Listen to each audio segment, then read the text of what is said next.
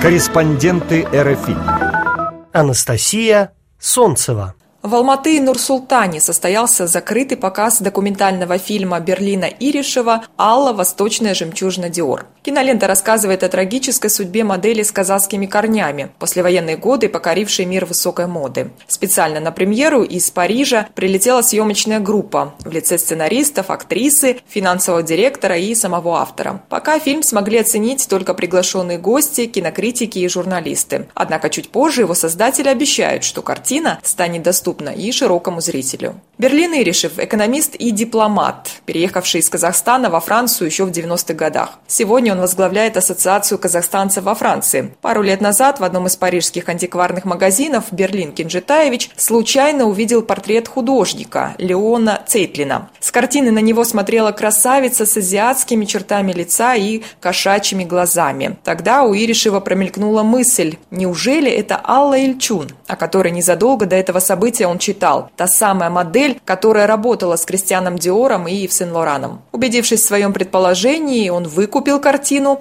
а чуть позже привез ее в Казахстан, чем вызвал большой интерес у своих соотечественников. Заинтересовавшись судьбой Аллы, Берлин, Иришев и его команда решили восстановить ее биографию путем сбора информации и знакомства с теми, кто знал ее лично. Результатом столь скрупулезной работы стала книга «Биография», изданная в прошлом году. А уже в этом году по мотивам этой книги вышел документальный фильм. И, судя по реакции первых зрителей, довольно успешно. Рассказывает Алексис Шахтахтинский, генеральный консул Франции в Алматы.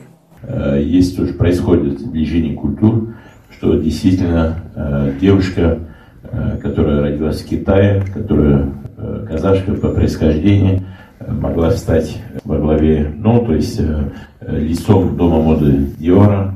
И какая жизнь интересна на самом деле у нее была, э, с какими э, известными людьми она там общалась, работала и общалась. Э, да, это действительно впечатляет процессе съемок творческой команде приходилось сталкиваться с разными преградами. Только переговоры с домом Dior заняли более 10 месяцев. Представители фэшн-индустрии просто отказывались верить в серьезность намерений режиссера и его союзников. Убедить их удалось только после того, как создателями фильма самостоятельно была найдена могила Аллы Ильчун, а также они разыскали ее единственного сына Марка Дедюльмена, проживающего в Париже. Однако долгожданная встреча с сотрудниками архива дома Диор не принесла ожидаемых результатов. По факту, сценаристам предоставили досье Аллы всего лишь на четырех листах.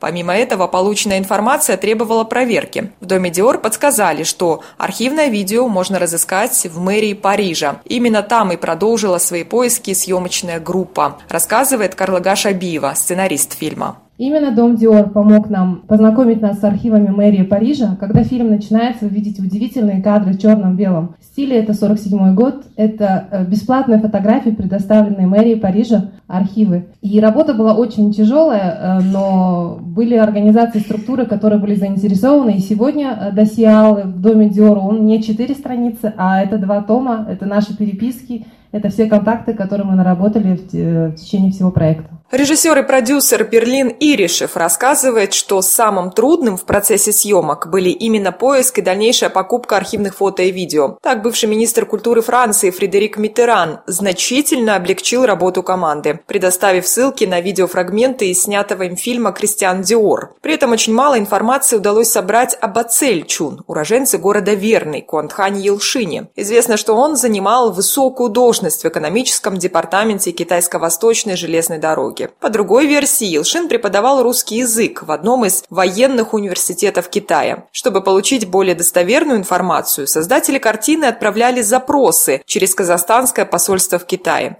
Однако ответов на свои вопросы они так и не получили. Не принесла удачи и встреча с женщиной, которая была тайной любовью Игоря Мухина, одного из официальных мужей Аллы Ильчун. Она категорически отказалась предоставить уникальные фотографии, которые оказались в ее распоряжении. Тем не менее, несмотря на все препятствия фильм был снят, и снят с комментариями тех, кто знал ее лично, в том числе людей, известных и влиятельных в мире моды, таких как Александр Васильев, Жан-Нуэль Лео, Йорн Майклсон и другие. Рассказывает Берлин Иришев, режиссер и продюсер фильма. В прошлом году декабре закончили, это год 30-летия со дня смерти Аллы. Вы знаете, очень тяжело было найти свидетелей. Мы рады, что могли найти. Йорн который работал, был ассистентом Диора, знает философию.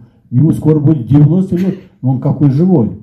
А, мать крестной дочери, которая вот читала Диана письма, ей 93 года, не отказал в интервью и единственный сын Ильчун Марк де Дюльмен. Как известно, он вышел на связь только после того, как съемочная группа нашла могилу его матери. К слову, этот факт является одним из многочисленных мистических совпадений, сопровождающих команду на протяжении съемок. Марк родился в браке Аллы с известным французским фотографом Майком де Дюльменом, который сотрудничал с домом Диор. Администрация дома моды, когда узнала, что у Майка есть сын и что он проживает в Париже, была удивлена. Создателям фильма они выразили благодарность за то, что теперь смогут решить юридические вопросы с официальным наследником, так как фотографии Майка де Дюльмена дом Диор до сих пор использует. Сам Марк на премьеру фильма в Казахстан не приехал, но его личность интересовала казахстанцев не меньше главной героини, рассказывает Берлин Иришев. Марк Дегельмен, к сожалению, он не приехал, хотя я э, говорил, что я оплачиваю проезд, очень хотел, чтобы он здесь был представлен. Его напугал вирус, наше соседство, вот зима в Астане, вот он э, посмотрел. Ну, семьи нет. Э, в прошлом году, выступая в Астане, 4 февраля, тоже вопросы под сыну задавали. Я немножко позволил себе шутку, но потом пожалел. Я сказал, что он не женат, мечтает жениться на казашке, чтобы продолжить род матери.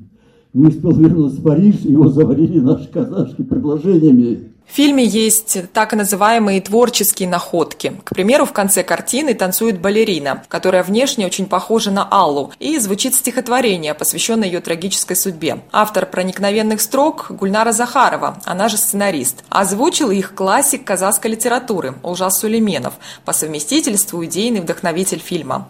Он же один из первых и оценил работу команды. Я последние 30 лет, после того, как советская кинематография дала дуба, я так и не видел хороших документальных картин, где все было бы взвешено, где бы герой вдруг неожиданно возник, появился и утвердился в сознании. Сейчас у нас документалистики практически нет. Я надеюсь, что ваш фильм он поможет восстановлению этого жанра Бюджет фильма составил 95 тысяч евро. Из них 15 тысяч евро были затрачены только на покупку архива. Причем не все фотографии стоили одинаково. Например, совместное фото Аллы Ильчун с Марлен Дитрих обошлось покупателям в пять раз дороже остальных. Как уверяли правообладатели фото, в данном случае это не просто изображение. Это эмоции Дитрих, которые стоят очень дорого. Выйдет ли фильм в кинотеатрах, сейчас точно не ясно. Пока Берлин Иришев и его команда рассматривают такие площадки, как YouTube, YouTube и Netflix. Кроме того, к ним из разных стран уже поступают предложения о том, чтобы снять художественный фильм о знаменитой манекенщице. Однако посол Франции в Казахстане Филипп Мартине уже убедительно попросил правообладателей фильма не уступать никому, кроме Франции. Анастасия Солнцева специально для международного французского радио РФИ «Алматы».